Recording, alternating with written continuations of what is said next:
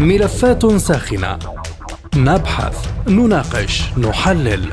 نتابع التفاصيل اولا بأول. ملفات ساخنة. برنامج يلقي الضوء على كل الملفات مع باقة من أبرز المحللين والمسؤولين. أهلا بكم مستمعي راديو سبوتنيك أينما كنتم وهذه حلقة جديدة في برنامج ملفات ساخنة. معكم في هذه الحلقة خالد عبد الجبار.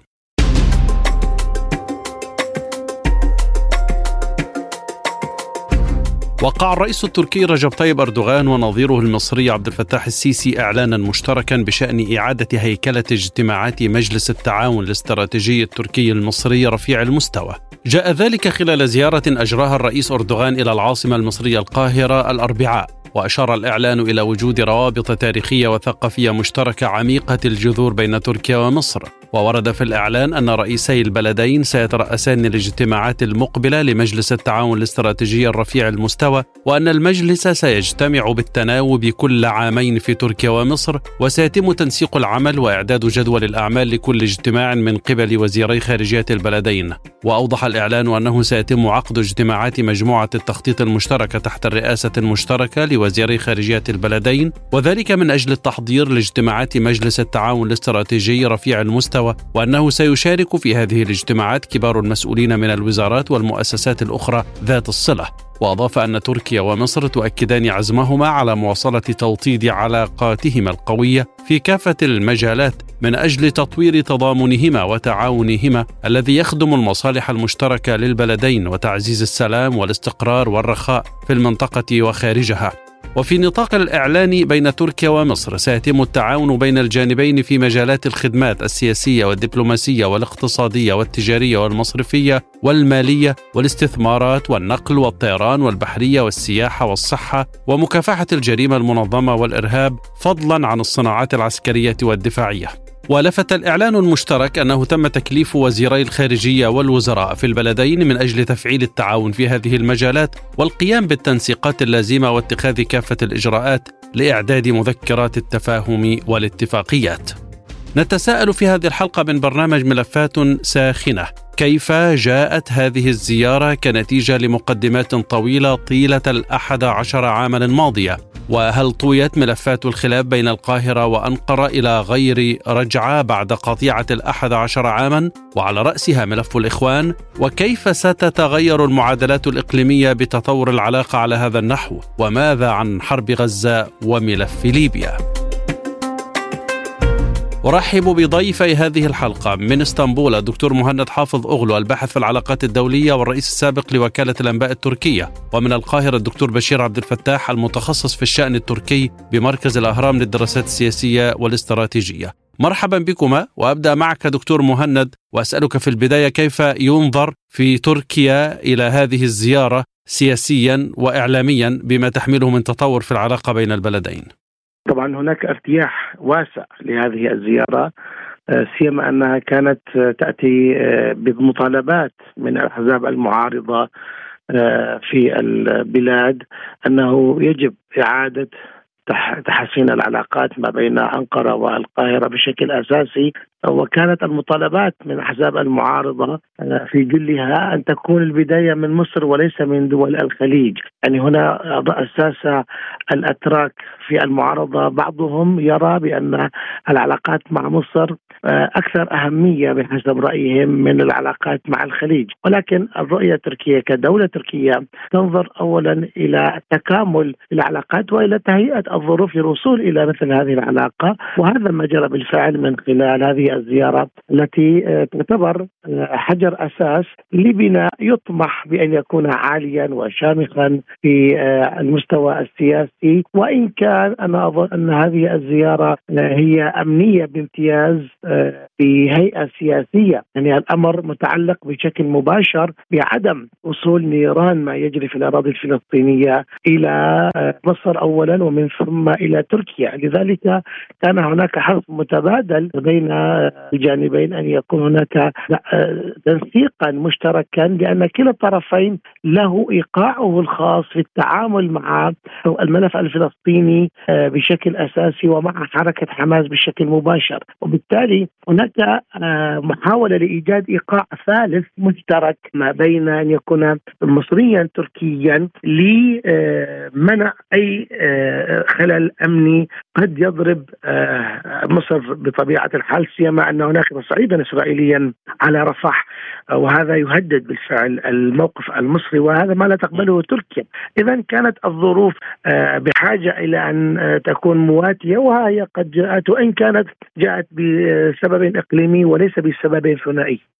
أنت قلت أن هذه الزيارة جاءت بعد مطالبات من أحزاب المعارضة. هل استجاب أردوغان إذا لضغط المعارضة أم أن زيارته تلك قرار منه ومن حزبه؟ كلاهما المطالبات المعارضة التركية هنا في الداخل التركي آه، عمرها أكثر من آه، أربع سنوات وهم يطالبون الحكومة بأن تكون هناك إعادة للنظرة في التعامل مع الجانب المصري بشكل أساسي. ولكن كان لابد من الحكومة التركية أن تهيئ الظروف الفنية الدبلوماسية بين مزدوجين للوصول إلى هذا اللقاء. وبالتالي رأينا أن بداية اللقاء كانت بجهود قطرية من خلال المصافحة في مونديال قطر. إذا نحن نتحدث عن أشبه ما يكون بهمزه وصل كان يحتاجها الطرفان آه، لكي لا يتم لاحقا تسجيل أي نقطة على الآخر بان تركيا سجلت على مصر أو مصر سجلت على تركيا نقطة سياسية دبلوماسية. كان لابد من همزة وصل وكانت عبر آه، الطرف القطري. اذا تجاوزنا ما يسمى الربيع العربي تجاوزنا تلك الخلافات تجاوزنا الإخوان المسلمين. اليوم النظر إلى واقع وإلى مستقبل هاتان هاتان الدولتين اللتان تعتبران بشكل أساسي محوريتان ليس فقط آه، على المستوى الأمني بل على المستوى السياسي في ملفات متعددة وكذلك على المستوى العسكري. الأمر خطير. يعني آه، أن تكون عقد من أن يكون عقد من الزمن في آه، تجمد للعلاقات التركية المصرية هذا بطبيعة الحال له أثمان باهظة دفع الطرفان آه، ثمنها وإن كانت تركيا دفعت الجزء الأكبر. فيما يتعلق بالشق الاقتصادي يذكر هنا أن التعاون الاقتصادي لم يتأثر طيلة الأحد عشر عاما فما الذي ستضيفه هذه الزيارة لهذا النوع من التعاون؟ أمرين أمرين اثنين الأمر الأول إيقاع هذه العلاقة التجارية يعني العلاقات التجارية حتى مع دول الخليج قبل أن تعيد تركيا ترتيب أوراقها الخارجية كانت موجودة ولكن إيقاع هذه العلاقات التجارية هو الذي سوف يختلف بشكل أساسي ومباشر. يعني بين أن تكون هناك آه، استثمارات ان تكون كل تبادل تجاري على حذر أو على عدم أريحية كافية آه، تخوف آه، بطريقة ما سواء كان بتوجه إعلامي أو ببعض المقالات أو ببعض الآراء التي قد تؤثر على بعض الأفكار من المستثمرين ومن الشركات ومن يكون هناك تعاون. هذا الإيقاع سوف يكون أكثر سرعة أكثر ديناميكية وبطبيعه الحال عندما يتم هذا الأمر سوف يزداد حجمه التي آه، يطمح فيها الطرفان إلى الوصول إلى سقف عالي آه، لم يسبق له آه، في العلاقات التجارية. الأمر الآخر الذي سوف يختلف هو أن العلاقات التجارية لا تقتصر على المؤسسات وعلى الاستثمارات. يعني قد نحن ندخل في علاقات تجارية متعددة ومنها العلاقات التجارية العسكرية. يعني الأمر له أبعاد آه، ليست فقط بالتبادل التجاري بالمعنى الاقتصادي الحرفي، لا هناك منحنيات جديدة سوف تتشكل سيما أن هناك عطشا من قبل آه، الطرفين لتطور لهذه العلاقة الاقتصادية. وهذا ما سوف يسعى إليه آه، كلا الجانبين لأن يكون هناك اتساعا ومرونة وتعاونا حقيقيا. ولكن بين مزدوجين أظن أن الأمر سوف يحتاج إلى جزء ليس بالقصير من الوقت وذلك لأسباب محلية لدى كلا الدولتين ولأسباب إقليمية أساسية التي تفرض إيقاعها بشكل مباشر. طيب ما أهمية إعادة تشكيل مجلس التعاون الاستراتيجي للجانب المصري والتركي على السواء؟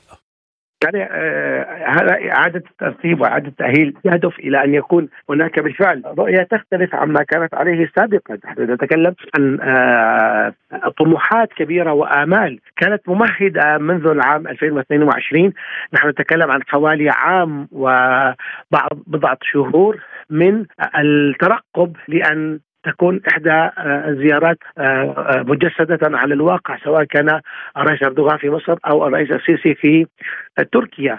الأهم كان الترقب أن أن تكون هذه الخطوة لكي تنطلق من بعدها إعادة التقييم وإعادة الترتيب والآن سوف يكون هناك العمل كثيف وجهد كبير على هذا المجلس بل وعلى الكثير من المؤسسات عمل المؤسسات سوف يكون حاضرا وبقوة؟ وسوف نشهد الكثير من الزيارات المتبادلة لكي يكون هناك ترسيخ أساسي لتحسين الاقتصاد لكلا الدولتين يعني م. الأمر المشترك الذي يجمع آه، تركيا ومصر هو أن الاقتصاد بحاجة بالفعل إلى أن يكون أفضل مما هو عليه الآن. وهنا دكتور مهند أسألك كيف تسهم هذه الزيارة وتطور العلاقة على هذا النحو في تخفيف الأزمة الاقتصادية في مصر وتركيا؟ هذا ما يسعى إليه الطرفان بالفعل. يعني الأمر ثقيل على المواطن المصري والمواطن التركي وهي آمال كبيرة تعقد على هذا المجلس وعلى رجال الأعمال وعلى الشركات الاستثمارية لكي يكون هناك تنفسا للاقتصاد لكلا الدولتين. بقاء الأمر على ما هو عليه على الناحية الاقتصادية هذا يجعل الأمر يضيق. في خناقه وبالتالي ينعكس على الاستقرار الاجتماعي ومن ثم على الاستقرار السياسي وهذا ما لا يريده بطبيعة الحال أي من الساسة لا في هذا البلد ولا في ذاك، لذلك كان لابد من أن يكون هناك آمال تعقد وهي معقودة والأمل الأكبر أن تكون هناك ديناميكية وسرعة في التنفيذ وأن لا تكون الأمور تحسب بتسجيل نقاط هذا الطرف على ذاك بل الذهاب نحو الواقعية السياسية. السياسية العملية الاقتصادية ليكون الإنتاج أسرع وأفضل. طيب نأتي للملفات الخارجية، دكتور مهند أنت قلت إن سبب هذه الزيارة هو حرب غزة، كيف؟ هل لك أن توضح لي هذه النقطة؟ الأمر كالتالي كلا الدولتين تريدان لهذه العلاقة أن تتطور وأن يكون لها آه، كتابة مقالا أو بداية فصل جديد في تاريخ العلاقات ولكن كان لابد من أن يكون هناك امرا يدفع آه، الموقف بسرعة أو أقول تحويل لهذه الأفكار وهذه الإرادة وهذه الرغبات. دعك من دبلوماسية الزلازل ودبلوماسية المصافحة وما شابه نحن كنا ننتظر والطرفين وعلى المستوى الرسمي وعلى المستوى الشعبي يترقبان خطوة عملية حقيقية مهمة نستطيع من خلالها آه، كلا الدولتين آه، أن تتحركان في أكثر من اتجاه بأريحية، أن تكون الأمور واضحة للجميع آه، بأن الأمر قد تحول من الإرادة ومن النية الحسنة إلى البداية العملية والتنفيذية. ولكن يبدو أن كلا الطرفين لم يجد ذلك الملف المشترك الذي يدفع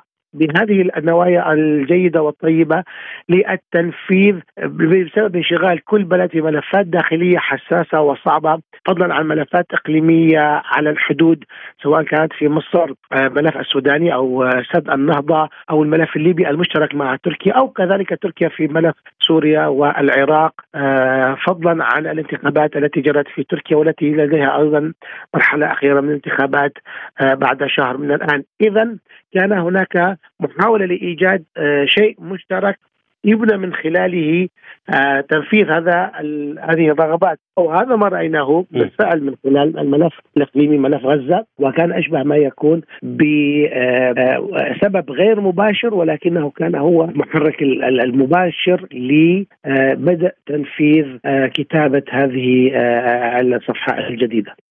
لكن ما الذي يمكن أن يقدم من قبل مصر وتركيا معا في ظل استمرار الحرب هكذا؟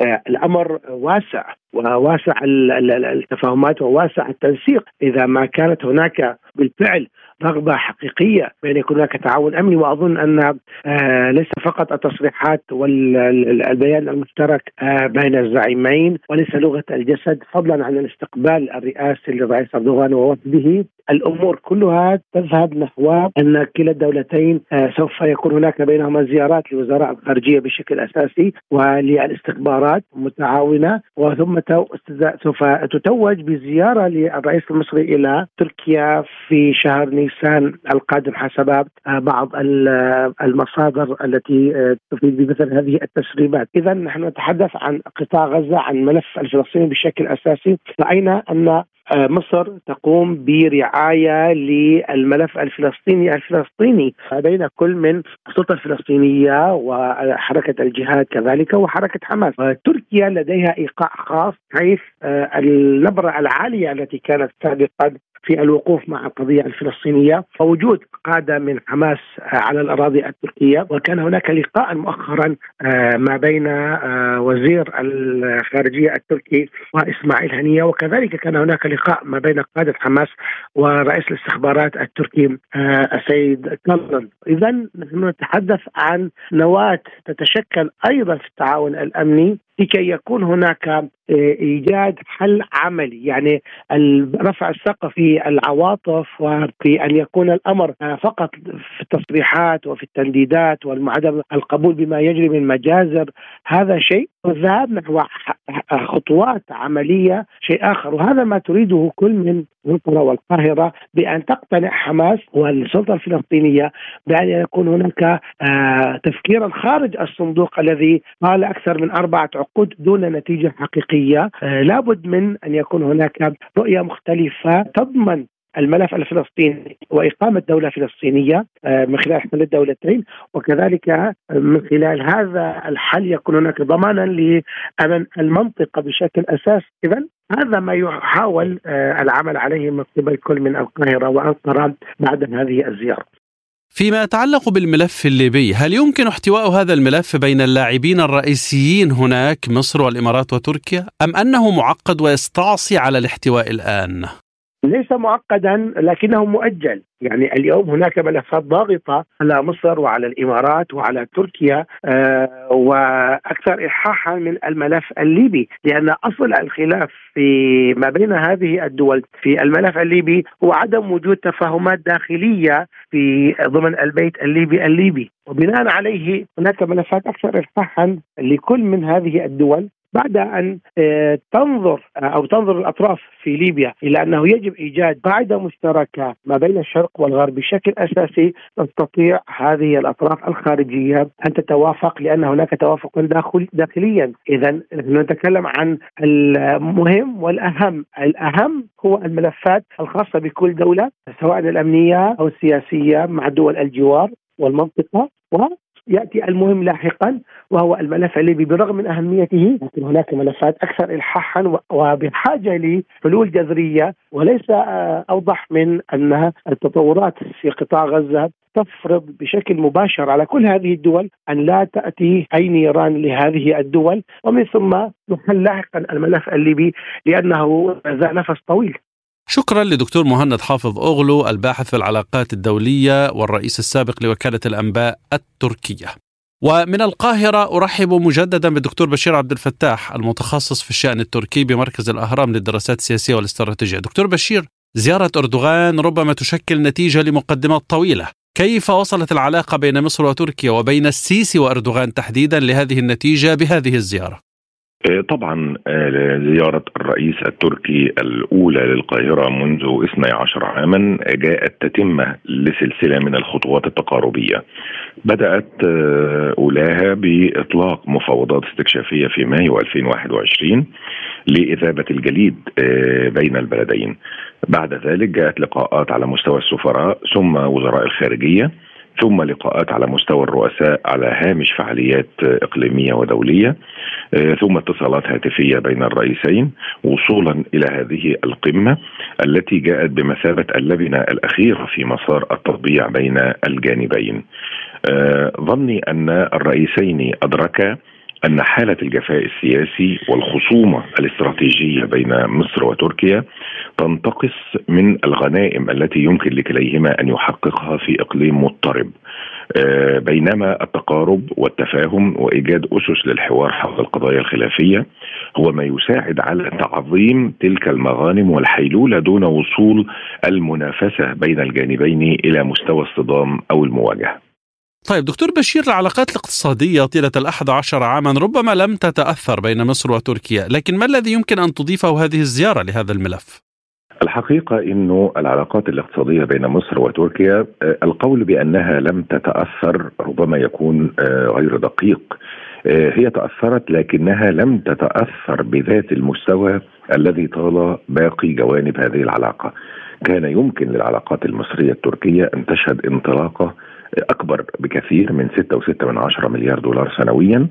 لا سيما وأن هناك اتفاق تجارة حرة أبرم عام 2005 وتم تفعيله عام 2007 وعلاوة على تشابه النشاط الاقتصادي بين البلدين في اوجه شتى والتقارب الجيوسياسي المسافة بين مينائي مرسين التركي والإسكندرية المصري مسافة بالبحر يعني لا تتجاوز خمس أو سبع ساعات. يمكن من خلالها نقل المواد والبضائع بشكل سهل وسلس جدا. علاوة على اعتماد تركيا على الغاز المسال المصري كأكبر مستورد لهذا الغاز. هناك أيضا اتفاقات عديدة لإقامة المناطق الصناعية وتنظيم العماله ونقل البضائع لكنها لم تفعل بالشكل الكافي. وبالتالي يمكن القول إن الاقتصاد ظل أقل المجالات تاثرا من الجفاء لكنه لم يتطور التطور الطبيعي. هذا بالنسبة للشق الأول. الشق الثاني من السؤال وهو دور الاقتصاد في هذه العلاقات.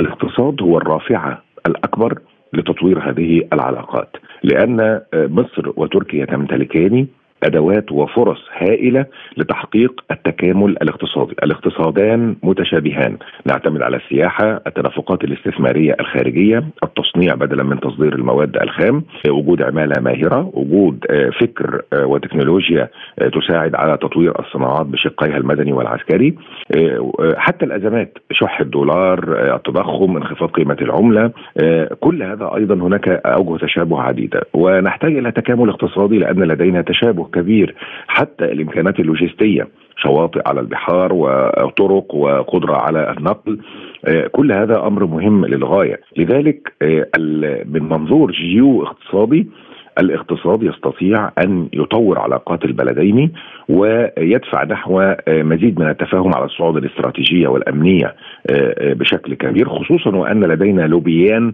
قويان رجال الأعمال في مصر وتركيا هما اللذين حافظا على استمرارية العلاقات الاقتصادية رغم الجفاء السياسي هما اللذان يطالبان باستعمال العملات الوطنية في التبادل التجاري بدلا من الدولار أو العملات الأجنبية وبالتالي أعتقد أن رجال الأعمال في البلدين لعب دورا محوريا في استبقاء التعاون الاقتصادي رغم التوتر السياسي وتطوير العلاقات الاقتصادية آه، بمجلس استراتيجي أعلى للعلاقات بتوسيع اتفاقية التجارة الحرة للعام 2005 بابتكار آليات جديدة آه، لتطوير التعاون وإقامة مناطق اقتصادية تركية في قناة السويس وتشغيل المصانع التركية وتقديم تسهيلات للمستثمرين الأتراك وزيادة عدد الشركات التركية وتصنيع مشترك للبضائع وفي مصر ثم نقلها إلى أفريقيا والاستفادة من اتفاقية الكوميسا آه، التي تضمن تحرير التجارة بين مصر ودول القارة السمراء من من الضرائب والرسوم الجمركية، كل ذلك يمكن للبلدين أن يستفيدا منه ويحقق إنجازات كبرى لو على تنشيط التعاون السياحي بينهما، آه، فالاقتصاد هو القاطره التي يمكن أن تجر هذه العلاقات نحو مزيد من الانفتاح استراتيجيا وامنيا وفي كافة آه، الصعود. وما الذي يعنيه إعادة تشكيل مجلس التعاون الاستراتيجي للجانب المصري والتركي؟ يعني حرص القيادتين على تطوير العلاقات بمعدل متسارع لأن البيروقراطية في مصر وتركيا أمر معقد للغاية فترك مصير العلاقات للوزراء المسؤولين أو الجهات المسؤولة ربما يقلص وتيرة تطور هذه العلاقات بينما المجلس الاستراتيجي الأعلى الذي يشرف عليه آه، رؤساء الجمهورية في البلدين هذا يعطي زخما وقوة دفع هائله علاوه على تسريع وتيرة التقارب في زمن قياسي لبلوغ آه، مستوى التبادل التجاري 15 مليار دولار علاوه على تذليل العقبات البيروقراطية التي يمكن أن تواجه آه، هذا التطور في المقبل من الأيام. طيب سياسيا دكتور بشير هل نستطيع أن نقول إن الملفات الشائكة بين البلدين طويت للأبد أو إلى غير رجعة وعلى رأسها ملف الإخوان؟ آه، لا يمكن القول إن زيارة رئيس آه، تركيا إلى مصر كفيلة بإنهاء آه، كل الخلافات والقضايا العالقة لكنها تضع أساسا وقواعد لكيفية التعاطي مع هذه الخلافات.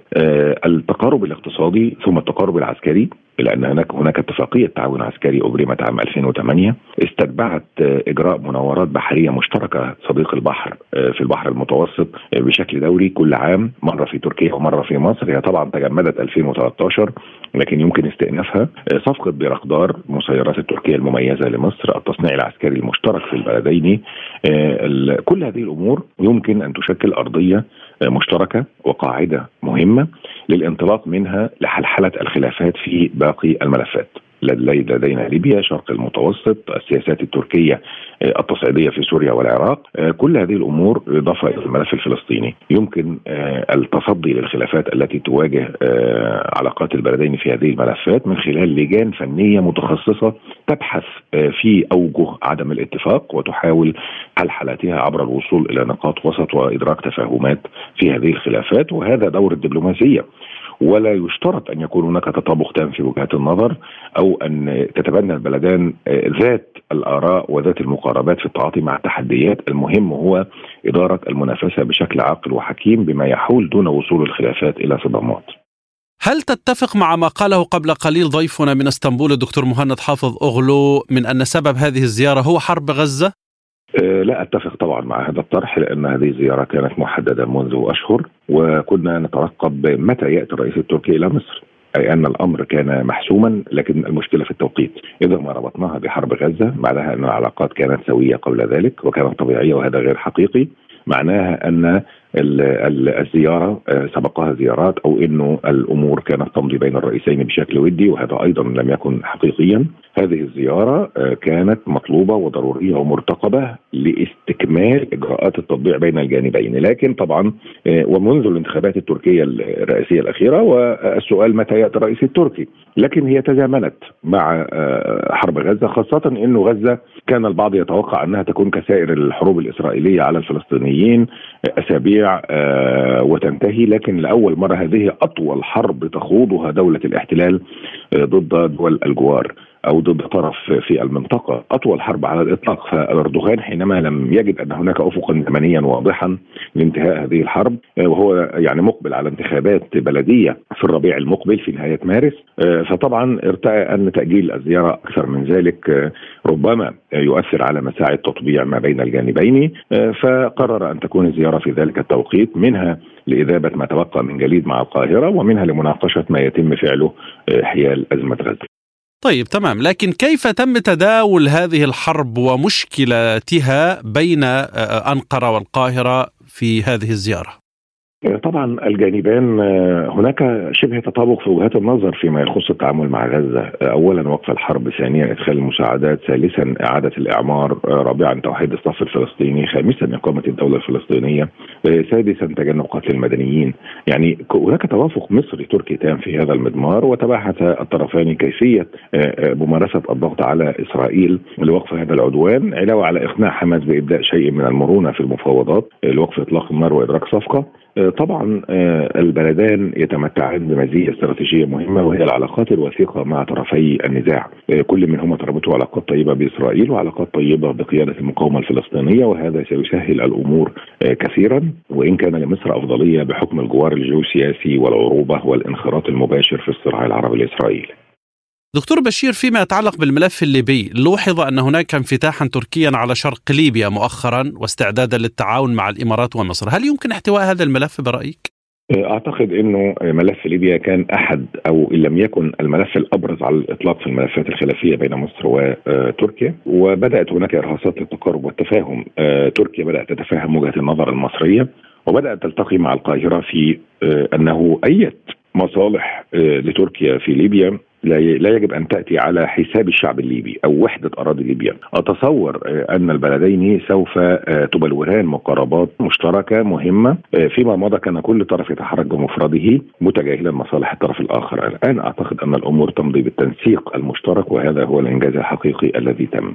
شكرا للدكتور بشير عبد الفتاح المتخصص في الشأن التركي بمركز الأهرام للدراسات السياسية والاستراتيجية من القاهرة وشكرا لكم مستمعي الكرام. للمزيد زوروا سبوتنيك dot ae مستمعينا بهذا نصل وإياكم إلى نهاية هذه الحلقة من برنامج ملفات ساخنة. طابت أوقاتكم وإلى اللقاء.